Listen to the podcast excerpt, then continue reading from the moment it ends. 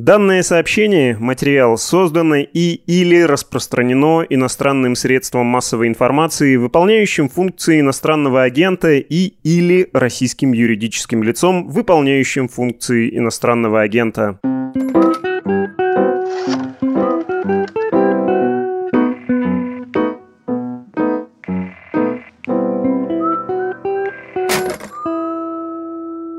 Всем привет. С вами еженедельный подкаст «Медуза» о политике, Перцев и Гаазе. С вами мы. Я, это Андрей Перцев, спецкор «Медуза», который пишет о политике. И я, Константин Гаазе, социолог, политический обозреватель.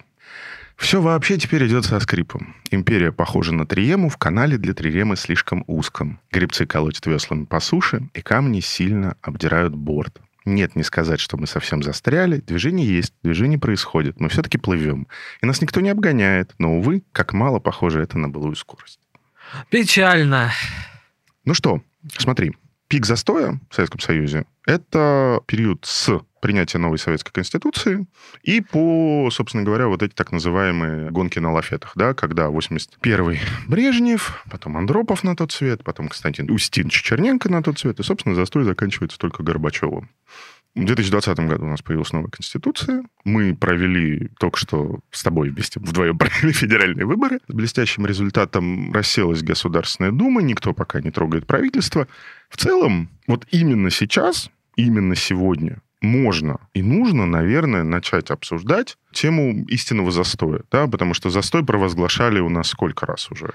Ну, где-то с начала десятых, наверное. Да, значит, застой, застой провозгласили первый раз, когда вернулся Путин в двенадцатом году. Летал со стерхами, и появилась вот эта длинная телега администрации. Ну, рокировка, рокировка. Да, да, и появилась история, которую, значит, рассказывали, что в администрации придуман новый мощный план позиционирования нашего великого лидера как патриарха мировой политики, который где-то там со стерхами высоко летает, тогда сказали первый раз застой. С четырнадцатого по шестнадцатый год застоя как бы все не пахло. Накрутилось. семнадцатый год, да, дерьмовый год. Год, когда вообще ничего не происходило, когда послания переносили, там и так далее, и так далее, и так далее. Тогда было похоже на застой. В восемнадцатом было немножко похоже. девятнадцатый Но хотя были выборы, да, то есть никогда... Ну, то все президентские. Там... восемнадцатый год, президентские выборы. Вышел Грудинин. Началась, значит, как бы усмирение Грудинина. Снова, не, за... Снова не застой. Да, то есть это хотя бы как бы внешне, да, ну, погремушки, да, там какие-то хлопушки, но... Окей, потом конституционная реформа, пандемия... Пенсионная реформа. Пи... Да, да. Да, от... Спасибо тебе, дорогой. Пенсионная реформа лета восемнадцатого года. Победа губернаторов, не тех, что Хрено, надо. Хреновые итоги, да, в губернаторских выборах. восемнадцатый год. восемнадцатый год. девятнадцатый год. Москва. Битва за независимых муниципальных депутатов, которая закончилась, собственно говоря, тем, что Сергей Семенович Собянин отдал город на трое суток на разграбление Росгвардии и МВД. двадцатый год. Конституционная реформа. Ну вот все, конец двадцать первого года. Да, нам осталось два месяца дожить до двадцать второго. Сейчас похоже на застой. Можем опять сейчас начать это слово? А... Как ты говоришь, пришло время статусных концептов. Что-то я переборщил. Много, сильно да, сказал, да, да, да. Слишком сильно сказал. Наверное, можем. Суть... Объясняй. Ну, почему, может быть, да, мы можем говорить именно о застое? Наверное, это на контрасте ожиданий того, что должно было произойти, и то, что произошло вслед за этим. Мы весь год с тобой делаем прогнозы, весь год они не сбываются, потому что нашей рабочей гипотезой являлась, до съезда «Единой России», наверное, у нас обоих сто процентов, являлась гипотеза о готовящемся транзите, готовящейся передаче власти от Путина кому-то другому, причем в формате не бегом-бегом-бегом, но как бы не днями, но неделями. Но быстренько. Да, да. Быстренько. Нам с тобой Владимир Владимирович сказал, что, дорогие друзья, знаешь, как Рабинович, как здоровье, не дождетесь. Владимир Владимирович, не когда, рискайте, когда, да, да, повторил. Да, повторил про вот это вот, то, что нестабильность. Повторил это сейчас в интервью, собственно, американской журналистке, которую перед этим совершенно по-сексистски неприлично оскорбил на российской энергетической неделе. Вот на секунду я прям вот скачок мысли. Я очень много вещей, которые он делает, исходя из истории развития того, что ты называешь системой, я понимаю. Но я абсолютно не понимаю, не приемлю тот простой факт, что он не понимает, что живет в двадцать первом веке. И это не комплимент. Сказать «красивая умная женщина», но глупая. Да? То есть это не комплимент. Окей, мы перестали с тобой рыскать, и у нас с тобой случилось что? У нас исчезла базовая рамка. То есть все-таки давайте я объясню... Почему бы... мы прогнозируем? Да, да, да. А, то есть да. Я, я, давайте я объясню, как это в принципе работает. Да, потому что я понимаю, что о футболе и в политике разбираются все, и так далее, и так далее, и так далее. Но... Ну, мы, конечно, не таксисты, но тоже разбираемся. Но тоже разбираем. Да, то есть, ребят, мы, конечно, не таксисты большого провинциального города, с которым все, значит, известные российские гуманитарии почему-то... Они... Мне кажется, они с одним таксистом разговаривают. Этот таксист уже давно полковника эф эс бэ получил, да, значит, за разговоры с интеллигенцией. Окей, смотрите. Несмотря на то, что, может быть, вам говорили или вы сами считаете, что факты сами объясняют себя, это не так. Факты сами себя не объясняют. Да? Факты сами по себе – это просто какие-то слепки, какие-то куски, значит, вырванные из потока реальности, которые вы начинаете раскладывать перед собой на столе. И дальше, если вы пытаетесь заниматься политическим анализом, мы с ним пытаемся, хотя, наверное, может быть, уже и надо бросать этот бизнес, дальше вы должны не из этих фактов собрать какой-то рисунок, потому что из них можно собрать любой рисунок. Да? То есть они могут комбинироваться как угодно. Философские понятия, которые это описывает, это постправда. Книжка Стива Фуллера «Постправда» замечательная. Ну, кстати, вышла... неправильно переведено на русский язык. Постистина. Пост... Она... Постистина. Да. Она все... Ну, там, там... Постправда на русский — это и есть правда. Как филолог, да, я могу сказать. Это правда, да... А, А, то есть истина русская, одна. Русская правда – это и есть, есть постправда. Да. Да? А это... то, как называется книга, это постистина. Сто процентов. Да. Согласен. Хотя Илья Кормильцев, великий поэт, писал, правда всегда одна? Нет. Нет. Истина всегда истина одна. Всегда... Правд а, много. Правд да. много, да. И поэтому, собственно говоря, да, то есть вы можете скомбинировать эти факты. Слухи, источник рассказал, в WhatsApp прислали, документ нашли, да. Можете их комбинировать бесконечным числом способов. Они сами по себе общую картину того, что происходит, вам не дают. Значит, соответственно, вам нужно две вещи. Вам нужны факты, они лежат в одной кучке на столе, и вам нужны объяснительные модели, так называемые, да, или, говоря по-умному, простите, грубо скажу, концептуализации. Нашей базовой концептуализацией, начиная с конца прошлого года, была концептуализация транзита. И поэтому мы не подгоняли факты под транзит, мы выкладывали факты в тот рисунок, который, как нам кажется, соответствовал общей рамке, нашей общей объяснительной модели. Эта объяснительная модель оказалась неправильной. Мы не знаем, насколько она оказалась неправильной. По факту она... По факту, по факту она оказалась неправильной, да? Да? То есть нашим с тобой фантазиям была поставлена точка, да? И президент сказал, как, во-первых, гады, не рыскайте. Во-вторых, Медведев, значит, вернулся туда, откуда вышел. Сиди, Арктикой занимайся. В-третьих, Мишустин, молодец, что приехал, слово я тебя не дам. В-четвертых, это моя это партия. Это на съезде, да. Да, это, это речь про июньский съезд Единой Но России. Начало-то происходить это гораздо раньше. То есть почему? Во-первых, мы еще брали транзит за базу, да? Получилось, что система была им немножко беременна. То есть были... Это была не только наша объяснительная да. модель, скажем так, осторожно. Были сделаны некоторые сейвы. Вспомним публикацию про Матвиенко и перемещение Нарышкина, угу. после которого уволился отдел коммерсанта, которые, да, сначала были уволены авторы Максим Иванов и Иван Сафронов, скорейшему ему освобождению. Отпустите, пожалуйста, Ивана Сафронова из тюрьмы, ни в чем не виноват. Вот это, кстати, внеплановый сейв. Потом началось объяснение людей оттуда. Знаете, до выборов в Госдуму... Никаких люфтов, да, никакого транзита. Ничего такого, но очень много кадровых решений отложено, они начнут двигаться. После выборов... Ну, полпреда тебе назначили в себе, да. а ты говоришь застой. Пол... А там начнется, да? Даже по логике, там Кириенко надо перемещать, потому что новые правила гласят, что выбирать президента должен новый человек, ему надо обвыкнуться, тем не менее старый человек должен выбрать Госдуму, вот это все. Главы АП дольше там четырех лет не четырех работают. Четырех лет не сидят, да? один срок и так далее. И так далее. Потом произошел некий взрыв в виде полной перемены, да, новый премьер, новая конституция, да, вот еще тебе говорят, сейчас будет все новое, вот оно, да, когда говорят обнуление, да, пошло, это же ради обнуления, говорят подозрительные граждане. И... Это ради обнуления, скажи мне, пожалуйста, дорогой. Казалось, что да. Первоначально, я так понимаю... Я писал по этому поводу текст, что это было не про обнуление с самого начала. Да, то есть Ты это тоже писал было текст, что про... это было не про обнуление с самого начала. Ну, опять же, факты, извини, пожалуйста, система своих не палит. Да, у тебя есть авторитетные люди, которые не просто погремушками машут, да, сегодня одно сказали, завтра другое, или разводят туман, да, как Дмитрий Песков, непонятно, мы в курсе, не знаем, не наше.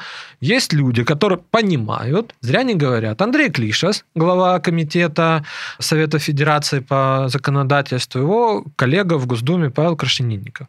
Их слово, знаешь, вот верно, да, как мое слово верно. Эти люди зря говорить не должны. Ну, это... потому что по своим должностным обязанностям подразумевает, что если они говорят что-то зря, потом могут быть последствия какие-то. Да, что-то неправильно. Эти люди заверяют, что... Никакое обнуление, какое наоборот. Обнуление? И потом... Сам Путин, по-моему, что-то такое говорил. Декабрь девятнадцатого года, где он сказал на пресс-конференции, что ну да, не нравится вам слово «подряд», ну давайте уберем из Конституции слово «подряд». Все, точка. Потом началось, конечно, про хитрый план, что вот он хотел. Ну, знаешь, если бы он хотел хитрый план, зачем это проворачивать через плебисцит, еще что-то. То есть через плебисцит хотели провести нечто новое. С башенками, но не таргетированное на то, чтобы Владимир Владимирович мог сидеть до тридцатого да, года. Да, да, Я да, тебя понял. Для да. этого не надо было устраивать вот этот шум и надежды. Да? Но надежды, видимо, оказались столь сильны, что они напугали какое-то количество влиятельного окружения президента и самого президента. И потом он открыто сказал, не рыскайте. Да? Система попробовала. Порыскать. Да, что-то они, видимо... достигла чего-то не то, потому что начали сразу смотреть. О, собянинских много, это я занимался, да, в кабинете министров, что, в принципе, как бы Мишустин для кого-то оказался временным, поэтому сейчас придет Собянин, вот он преемник. Потом, значит, что, а Медведев-то ушел на вырос, сейчас его отмоют, да. С силовиками познакомят, они снюхаются, подружатся, и будет вот новый президент. Вот он преемник, да.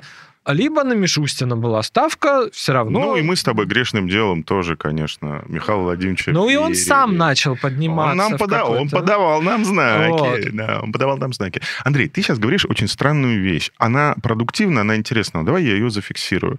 Ты говоришь, существовал набор правил системы, да? Их никто как бы рационально не придумывал, они как бы, ну, закальцировались, да, то есть они да. как бы наросли. После этого ты говоришь, в какой-то момент все эти правила системы стали нарушаться, да, то есть не происходила расшивка кадровых тупиков, люди сидят в админке намного дольше. Но того, это уже после Конституции. Это после Конституции. И дальше ты говоришь, и вот в тот момент, когда они нарушили все правила этой системы, одно за другим, последовательно, в этот момент начался застой. Видимо, да. Понимаешь, да? То есть это хорошая схема. То есть тогда получается, что мы с тобой идем в какую сторону? Существует система, которая может динамично развиваться, адаптироваться в случае, если выполняются некоторые структурные правила. Да? Там не происходит кадрового застоя, происходит обновление должностей, не происходит... Нужные все пределы. Все, да. все так или иначе получают себе какую-то полянку, все довольны. При этом есть какой-то дежурный второй номер. Он может быть преемник, может быть не преемник, это не важно, да, но у папы есть какой-то второй номер, да, на котором тоже, значит, иногда скрещиваются прожекторы публичного внимания. Все это за последние полтора года сломалось.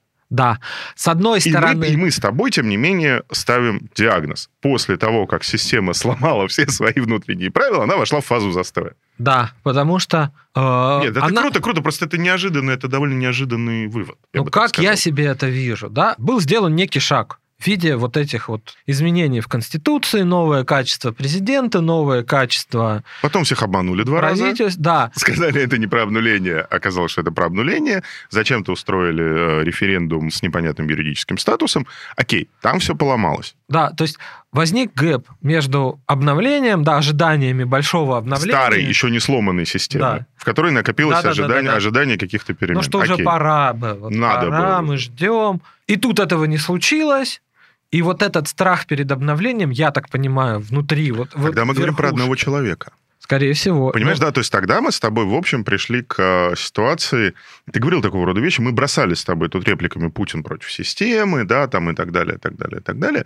Но по факту из того, что мы сейчас обсуждаем, получается, что никакой системы, по большому счету, уже нет. Что за полтора года всю эту систему как бы... Ну, не по полтора, давай считать, с восемнадцатого по двадцатый, да, с выборов президентских по конституционную реформу, что, собственно, за два, за три года всю эту систему поломали. Системы как наборов рамок и правил. Правила и практики, правила да. и практики. Да, Любой да, социолог да. скажет, это сфера, да, так называемая Лебенсвельд-пара. Правила, практики. Да. Не работает. То, как ты делаешь, то, как это надо делать. Да? Не работает ни то, ни другое. Ну, практики работают еще как-то. Ну, как-то. Но работают они как раз по... Ну, резолюции Путин пишет, значит, практики работают. Ну, или там Госдума работает. Ну, работает, работает. как-то, да. Как вот работало. Видишь, мы с тобой в прошлой неделе обсудили, как они комитеты прекрасно поделили. Хотя, да. с другой стороны, по правилам должна измениться практика. По правилам системы Госдума, получающая некие допы, Да? Имеется в виду добавление политических да, полномочий. Да, да. А должна как-то измениться кадрово. И она что-то. Должна наличие этих новых полномочий перформативно показать обществу, да, то есть она должна вызвать Мишустина, значит, заставить его сложить в себя полномочия, переутвердиться и так далее. И так Это далее. произошло? Нет. Нет. Опять же, кадры, да, это уже старое немножко. Ну, тебе назначили полпреда в Сибирь. Полпреда в Сибирь назначили. Очень интересно, да, это тоже чуть устаревшая история, но, тем не менее, поговорим об этом. Что произошло, да, что случилось? Да, расскажи, что случилось. Что случилось, да, полпред... Отбиваем хлеб у Влада. Полпредом президента две недели назад примерно был назначен помощник президента же Анатолий Серышев. Выходец из эф эс бэ, он помогал Владимиру Путину по кадровым вопросам. Надо понимать, что, ну да, это визирование, да, там, ну, смотрит. Ну, личные дела, судьи, что, назначение нет, в силовика. Он смотрит документы. Да, он смотрит людей, он смотрит на материалы по людям. Ну, опять же, если мы говорим про кадры, вот помощник, он что, делает произвол? Вот уважаемые люди, в том числе и с президентом, договорились, что вот этот человек идет сюда, уважаемый. Сидит помощник президента, смотрит документы. И что он говорит? Ой, не, ну, по правилам... мне он не нравится, не, не, не, я не, не, его не, заблокировал. Смотри, как, как это происходило? Да? То есть, если человек согласован предварительно, то есть, если это не конкурс, потому что были ситуации, когда это был реально конкурс личных дел. Если человек изначально согласован, то задача у помощника президента по кадрам сделать так, чтобы на уровне бумаги все было приведено в состояние... Ну, то есть, это не решающий голос принят. Это человек, который может сказать, давайте вот не будем ставить судьей вот этого человека, а поставим вот этого человека, потому что у этого человека проблемы. Но это не человек, который скажет, мы не будем назначать Игоря Ивановича Сечина, продлевать ему контракт в Роснефти, потому что мне его личное дело перестало нравиться. Да, да? Вот окей. Это не, не произвел. Да. То есть он был переведен на пост полпреда. Дальше следим за руками, что называется. Помощник президента. Вот он выполнял такую как бы роль. Да? Он перемещен на пост полпреда. На пост помощника президента по кадрам приходит выходец из эф эс о с поста губернатора Ярославской области Дмитрий Миронов. Пост... Один из группы бывших охранников Путина. Да, кто... Зинич, Миронов, Дюмин. Кто был полпредом до Серышева в Сибири? Сергей Меняйло, бывший глава Севастополя. Контр-адмирал. Контр-адмирал, уважаемый человек. Кто он сейчас? Крым брал. Да, кто он сейчас? Глава Северной Осетии. То есть мы примерно по перемещениям Сергея Ивановича Меняйло мы понимаем, что пост полпреда президента... равен посту губернатора Губерна... маленькой Кавказской республики. Ну, или города, да, или не или маленький. Мэра, или мэра большого города. Да? То есть он, он не мэр, губернатор. Город федерального значения а, Севастополь. Окей, да, то есть мэр Севастополя как субъекта, руководитель Северной Осетии, полпред в Сибири.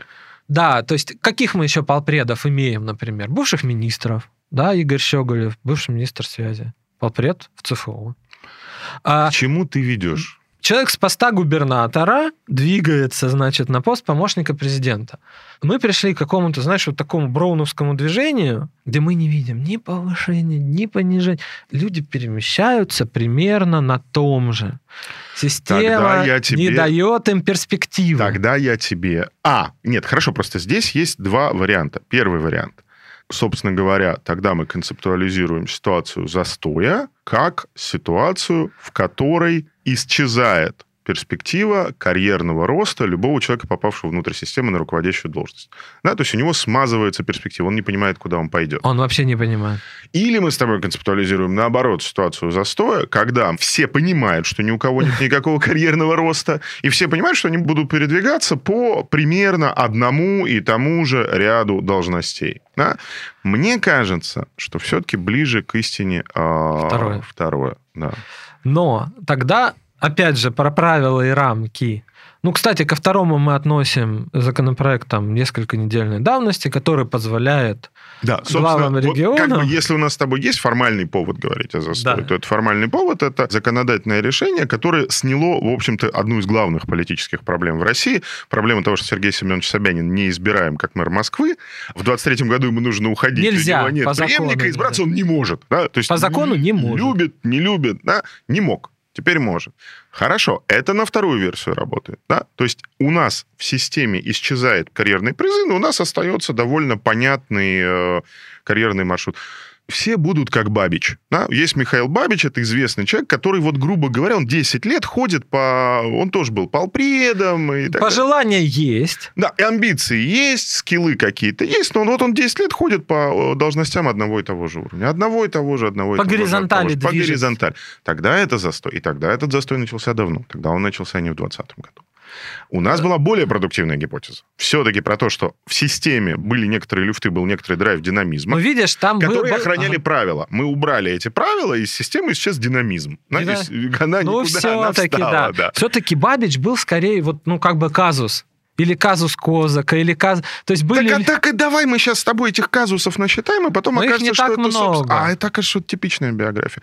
Алексей Васильевич Гордеев, вице-премьер двухтысячный — две тысячи третий, министр сельского хозяйства две тысячи четвёртый — две тысячи девятый, Вер... губернатор Воронежской области две тысячи девятый — две тысячи восемнадцатый, попросили уйти полпредом чуть-чуть буквально в Центральном федеральном округе, вице-премьер снова... вернулся в правительство, вице-премьер обещали министра и вице-премьера в одном флаконе, обманули, Медведев не отбил, министром посадили сына Николая Платоновича Патрушева, министром сельского хозяйства Диму Патрушева, Алексей Васильевич остался вице-премьером. Премьером.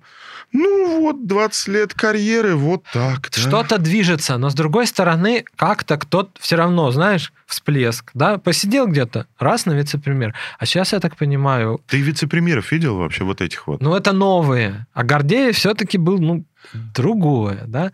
Какие-то находи... Воронежскую область. Хорошая? Хоро... Ой, не... ну, ну-ка, ну, никто... Ну, не влипишь, не, не Тамбов же, да, там, не знаю, не... Нет, ну, Воронежская Меняйло мы Воронежская такой область... человек, да, уважаемый, но Воронежская не область отличается от, Воронежская область отличается от многих регионов ЦФО тем, что там в центре города есть миллионник живой, город Воронеж. Да? Так-то она, в общем, да. была бы, может, и такой же Белгородской Знаешь, или Тамбовской, но там есть... Все-таки, все-таки путь Гордеева – это вот волны.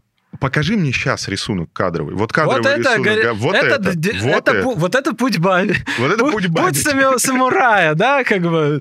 Путь Бабича и Козака. Подъем, да. Это, знаешь, модно было. В прошлом году бы сказал, выход на плато. Вот вышли на плато. Окей. Значит, для и... тебя застой – это плато. Это кадровое карьерное плато. Когда все находятся на карьерном плато. Да, и, и движутся никто... по горизонтали, и уже явно, я так смотрю, а какое возможно движение по вертикали? А где оно, да, то есть вот там Собянин вышел на плато, не двигается, а кто дальше-то, да, система боится, потому что любое передвижение... Тогда давай вернемся на два вверх. Шага назад и вспомним наш тезис. Система против Путина. Эта система хочет, чтобы люди росли? Хочет. Эта система делала так, что люди росли. Да, люди росли. Посмотри, как люди росли в конце Ельцина, посмотри, как люди росли в начале Путина, посмотри, как быстро их перебрасывали туда-сюда, туда-сюда. Чтобы не обидно было. Чтобы не обидно было, да. Учитывали вопрос, повысили, понизили и так далее, и так далее. Или там пересиди, например. Да, нехорошо, только это надо, надо уходить, надо как бы надо на другую работу переходить. Этого динамизма нет, карьерных ориентиров нет. Путин сломал систему. Судя по всему, да. Но потом... тогда застой... Но тогда я, те... тогда я тебя верну твой аргумент. Тогда, дорогой мой, застой — это не структурный эффект системы, а это, прости, пожалуйста, закат вручную. Это закат это вручную, двумя я согласен. Руч... Это двумя ручками там сидит человек, который собственную вот эту вот... Ну, не собственную, он ее получил в каком-то смысле уже в определенном состоянии. Который эту машину ручками держит в состоянии условного покоя. При том, что она не любит находиться в состоянии покоя. Она не любит, и Путин в какое-то время это очень хорошо понимал. Он понимал, что сам застой... Прекрасное вот это вот лукашенковское перетрахивать. Да-да-да-да. Человек не должен постоянно сидеть на одном месте. Должно двигаться, надо двигаться. Да. да, перемещается из зоны комфорта, что-то перестроил, значит. Человек мобилизован, он работает... Ну, будем говорить так мягко. Система учитывает, что ее игроки хотят неплохо материально как ну, бы... Ну, жить хотят нормально по-человечески. Хотят жить, да? да? Вывод из зоны комфорта, где у тебя понятные потоки, еще чего-то... Заставляет тебя что-то перестраивать под себя, да? Ты что-то да, пересобираешь. Да-да-да, ты что-то двигаешь, что-то пересобираешь, а система каким-то образом, значит... Вот... А, окей, то есть для ты тогда Игрок сейчас... двигается, Ты да? описываешь... Сейчас совершенно гениально ты описываешь, как устроен этот движок драйва системы, да? То есть за счет чего система сохраняла динамизм. Люди пересаживались на новые позиции, люди пересобирали свои клиентельные цепочки, патронажные цепочки, систему бизнес-связи. За счет этого внутри системы постоянно происходила какая-то пересборка, перестройка. То есть общий контур сохранялся, но каждый узел все время собирался как-то заново. Да, в какой-то момент вот было похоже, знаешь, это игру со стульями. Да.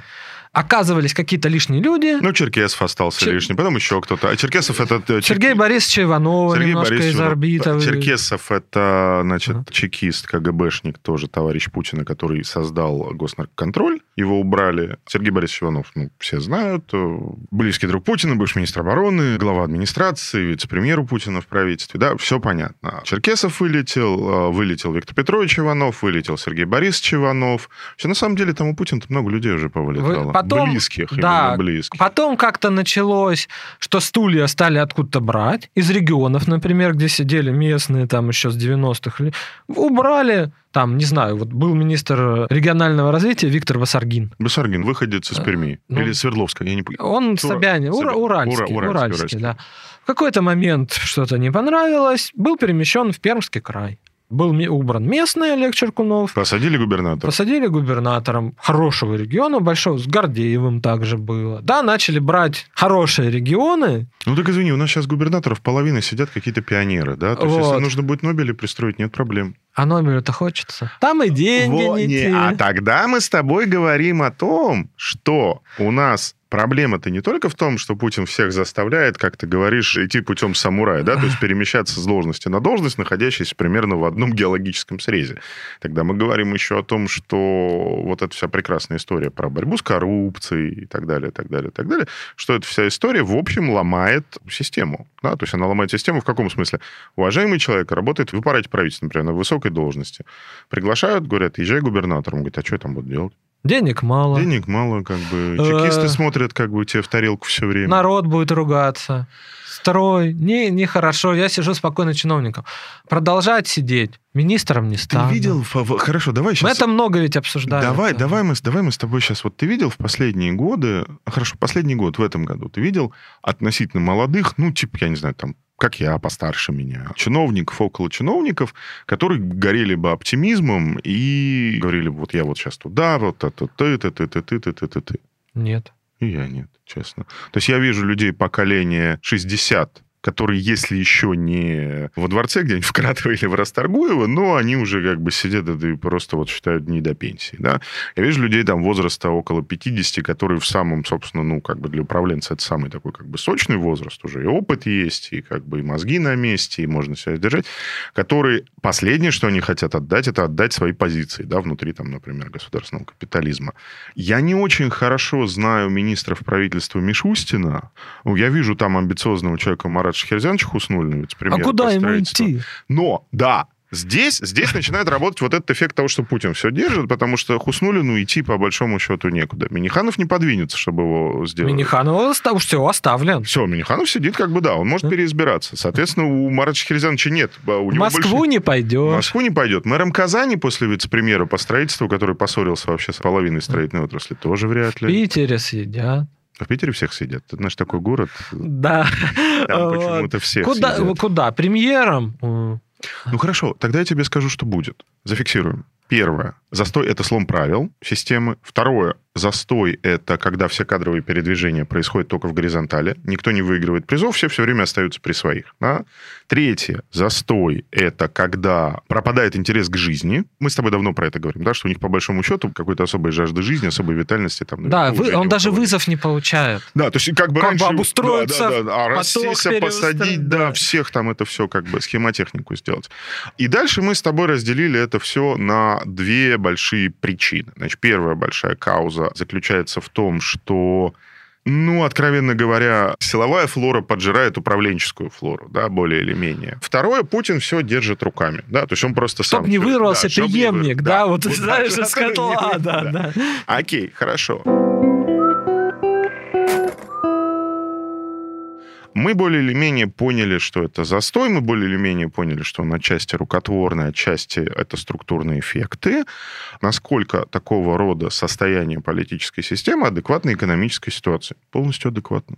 В любом смысле, да. Вот сейчас полностью адекватно. Потому что, ну, даже если брать со стороны крупного бизнеса или среднего, Все поделено. Все поделено. Спроси любого предпринимателя, на чем будете зарабатывать, особенно если у него большой, например, бизнес там в ритейле, в доставке, еще в чем-то, еще в чем-то. Скажите, я буду зарабатывать на сокращении издержек. Я не могу зарабатывать на экстенсивном росте рынка. У меня как бы экстенсивный рост рынка первый год компании есть, а дальше я должен управлять расходами. И в основном это средний продает большому, да, в итоге у нас останутся, как это модно говорить, там какие-то экосистемы, что, Сбер, ну, Яндекс. Сбер, Магнит, Яндекс. Э, да, там, там икс пять. икс пять, да. Каждый что-то. Что ну, Сбер, ВТБ, Яндекс. Роснефть, да. Луко... И то, знаешь, вот двинуться, уже тоже это вот, как тоже движение по горизонтали, как только ты все съешь, ты становишься опасным. Да, то есть понятно же, что шло пожирание там чего-то частного в нефти, там в транспорте, что-то тут вся. Ну, слушай, дошло а... до какого-то. Хорошо, правильно ли я тебя понимаю? Это важно.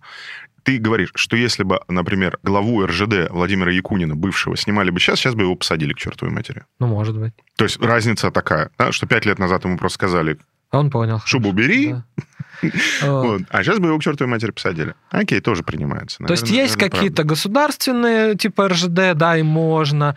Наверное, в АВИ. Но, понимаешь, ультрамонополию в какой-то сфере тоже не дают сделать, потому что нет, ну страшно. Нет, ну, всегда уважаемый человек другой какой-то а есть, как который тоже... И, и уважаем, но набор-то...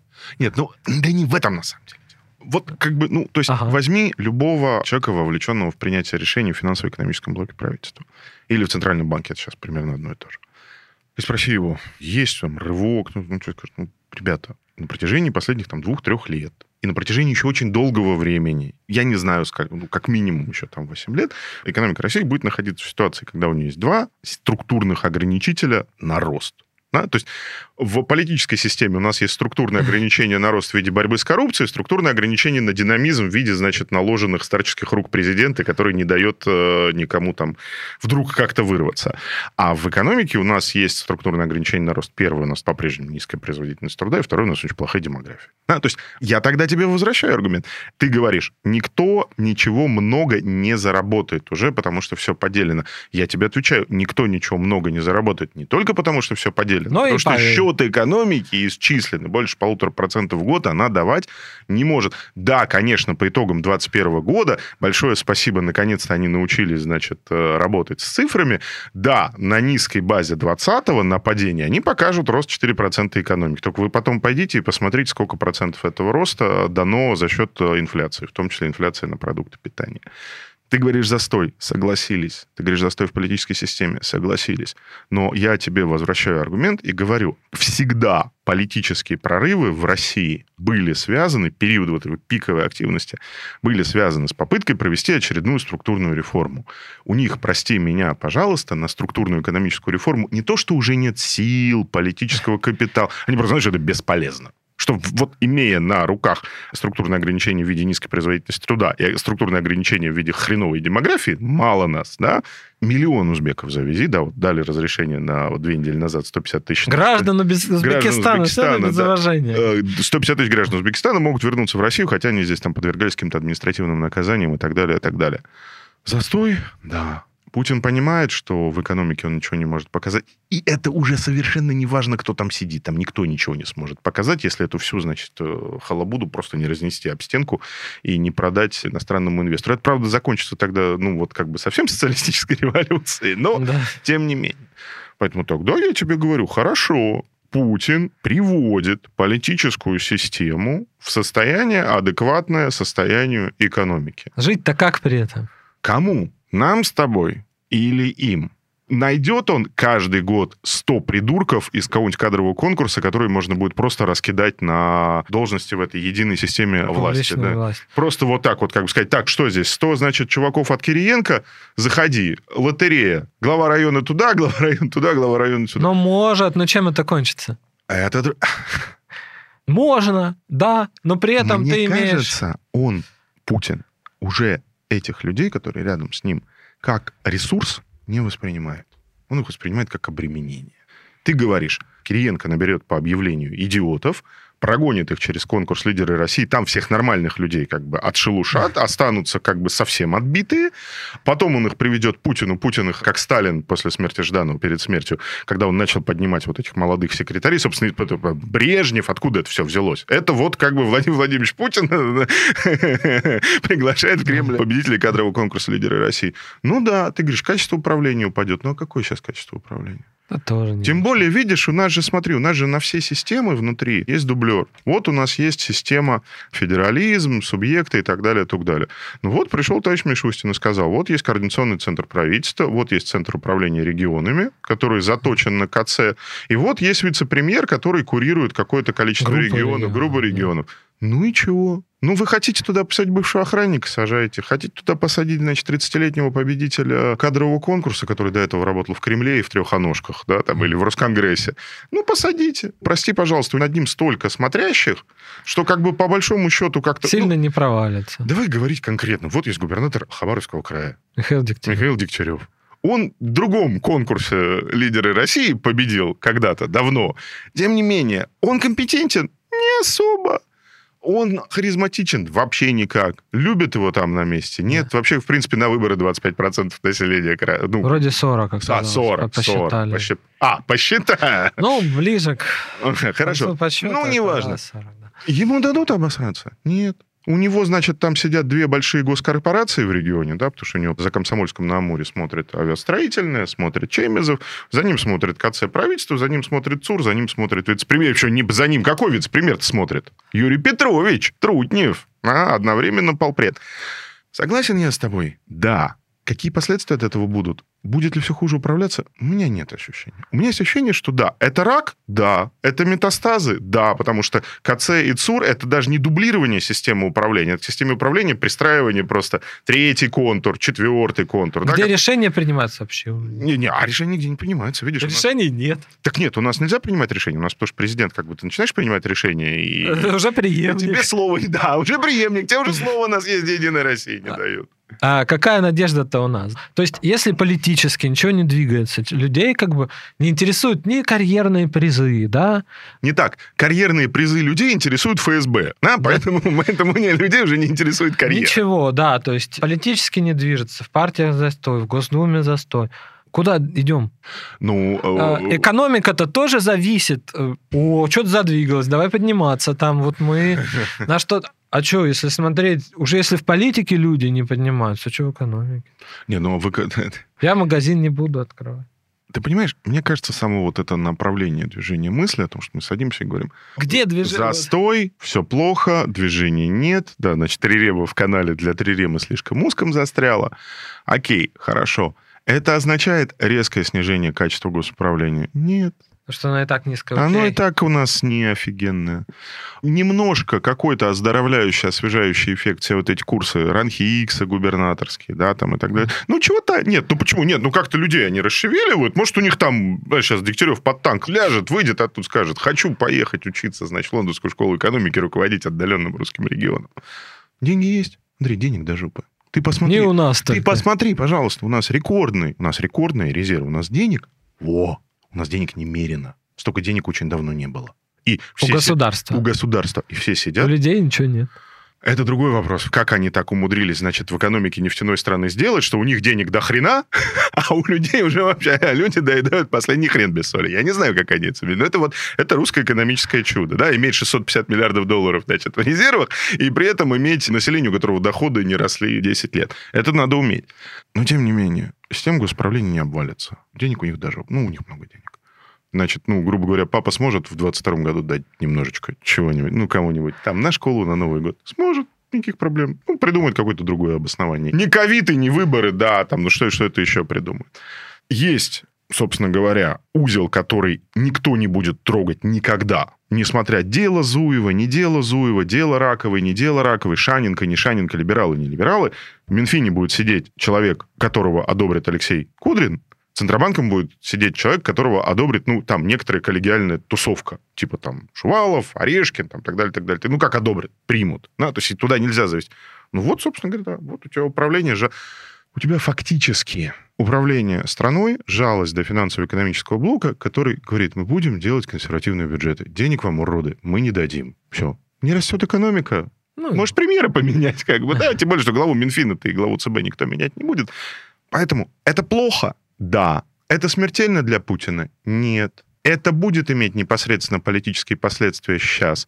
Да, ситуации, кейсы Хабаровска будут повторяться. Да, будут прилетать, значит, с самолетов, протестов. Продолжать, да.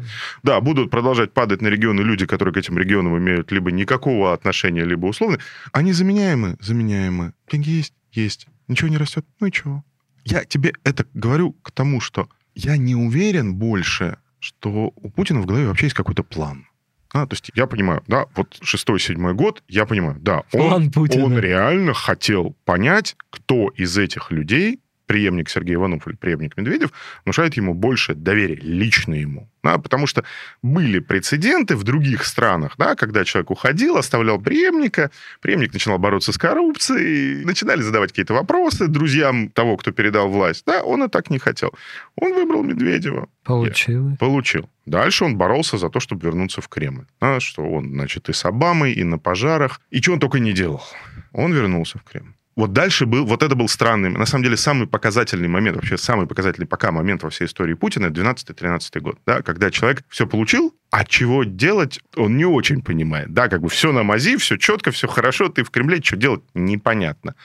Потом у него как бы появилась геополитическая мечта, он эту геополитическую мечту свою реализовал. Все, Андрей, он достроил Северный поток, второй. Да? То есть вот все, на прошлой неделе они вроде бы сказали, что они все достроили. Все, что хотел сделать, он сделал. Никакого плана у него нет. Ну, конечно, ты говоришь, застой. Да, я тебя отвечаю, застой, но это просто слепок состояния ума человека, у которого уже никаких конкретных планов по поводу того, что он будет делать со страной, которая управляет, нет.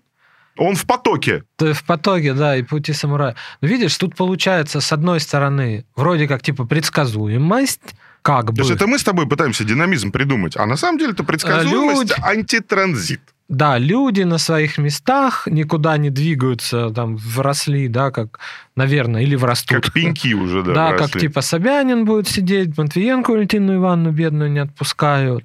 Спикера Совета Федерации. Да, Сергея Лаврова не отпускают. Министра иностранных дел. Сергея Шойгу, не знаю, хочет ли куда-то идти, непонятно. Да, Шойгу, слушай, главное, чтобы был самолет и фуражка красивая. Вот, а, да. В принципе, он на любую работу готов. Да. Хороший человек. Поэтому сколько это длится, да? Ну, пока, знаешь, цинично не будет звучать. Возвращаемся. Я не думаю, что это дело в том, что когда упадут цены на нефть, да они от счастья все вспрыгнут. Нет, я имею в виду гонки на лафетах. Нет, ну, слушай... Физически человек ставит... Вот Валентина Ивановна скажет, все, не могу летать. Вот, знаешь, хочу в Кисловодск. Все. Ну, то есть тогда мы с тобой сейчас для того, чтобы закончить этот выпуск, мы с тобой должны пойти, взять там типа тридцать-сорок биографий, посчитать примерно некоторую точку, когда они все достигнут семидесяти-семидесятипятилетнего возраста, и вот от этой точки начать отсчитывать процесс политических преобразований в России. Путину семьдесят в следующем году, в октябре двадцать второго года. Там кто-то старше, кто-то промоложе, ну вот, в общем, где-то они к этому рубежу все подойдут двадцать третий, двадцать четвёртый, как раз вокруг президентских выборов. Да. А вот что будет, знаешь, непонятно. двадцать четвёртый год, почему не работают прогнозы? То ли это все пойдет туда же, да, то ли пойдет как-то неожиданно. У меня нет ощущения, что это может пойти в другую сторону. Вот у меня сейчас, после того, как мы прожили, как бы, да, с тобой фактически вместе, да, в этом подкасте, в разных его версиях мы прожили почти уже год, у меня вот ощущение динамизма было очень сильное весной, когда мы с тобой как бы начинали. Но сейчас у меня абсолютное ощущение, что есть проблема, собственно, дотянуть его с двадцать четвёртого до тридцатого, да, то есть с семидесяти до семидесяти шести. Да... Ну, можно, наверное. А да. Чего? Ну, то есть, смотри, там сколько там, восемьдесят процентов ЭКС. Выйдет он с карантина? Нет. Будет больше УКС? Будет. Будет сто Сириусов. Ну, он то есть каждый, система он поднялась... каждый день будет звонить в какой-то Сириус, да. На пик. К... Он, вывел, он, вывел, он вывел систему на плато, да. То есть он считает, что он вот с четырнадцатого по двадцатый, с Крыма по конституционную реформу, он выводил, значит, это все на плато. Он ну, имеет право урожай-то сам собрать. Плато вот так, да, а с другой стороны экстремум поднялся, а супер ожидание обновлений. И вот так все упало. Мы же с тобой много раз говорили на... Это, очень... знаешь, вертикаль упала, Вертикаль стоит, не смей так говорить. А как она стоит, если у тебя приза вверху нет? У тебя вертикального движения нет. Начинаются брожения, значит, ранинов, да, вот на этом уровне. Ну, выгонит он их всех к чертовой матери, новых наберет. Я, вот пони, такие вот у нас. Понимаешь, я, я еще раз, я видел действительно некоторую важную точку вот в этом сочетании факторов. Физическое здоровье, принятая новая конституция, как наследие, да, как легаси, которую написал, вот я за собой это оставил. И мне казалось, что драматически вроде бы одно с другим сочетается. А сейчас нет. Ну, видимо, испугались. Ну, как бы сама система... Да, система-то не испугалась, система-то была готова. Сам системообразующий товарищ, да? Сам система испугался. Чего-то, да, явно... Ну, видишь, тогда это уже не система, Андрей. Тогда мы с тобой должны уже поменять в следующем году объяснительную модель и говорить о том, что мы обсуждаем сложную восточную параконституционную монархию. А, то есть мы, в общем, обсуждаем... Вот это наш вывод. Да, да, то есть наш с тобой вывод сегодня заключается в том, что у нас была сложная политическая система, у нас была сложно устроенная экономика, все это... С гонками, за призами, движениями... У нас были открытые горизонты, как с точки зрения карьеры, так и с точки зрения, если ты хочешь капусты намолотить. Все это было брошено в один большой котел вот этого четырнадцатого-двадцатого года, и все это в итоге закончилось тем, что... Правила системы не существуют. Система сама, по большому счету... Ну, где система? Понимаешь, да? То есть мы говорим, силовики система? Да, не клали на эту систему с прибором.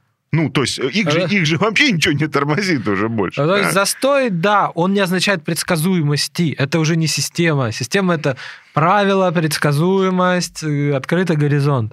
Застой непредсказуем. Это рандом и произвол. И на этом мы с вами сегодня закончим. Андрей Перцев сформулировал абсолютно гениальную концепцию Господи. русского застоя. Это правда. Застой — это когда ничего не меняется, но все остается непредсказуемым. Друзья, лайки, колокольчик. Колокольчик. Главное, нам бы не дали в колокольчик-то. Да-да, слушайте, честно говоря, вот честно уже под конец признаемся, ждем четырёх часов дня каждой пятницы просто с некоторым с некоторым таким нездоровым ажиотажем, не признают ли нас, значит, с Андреем сегодня иностранными агентами. Спасибо, что нас слушаете. До следующей субботы. Пока-пока. Пока.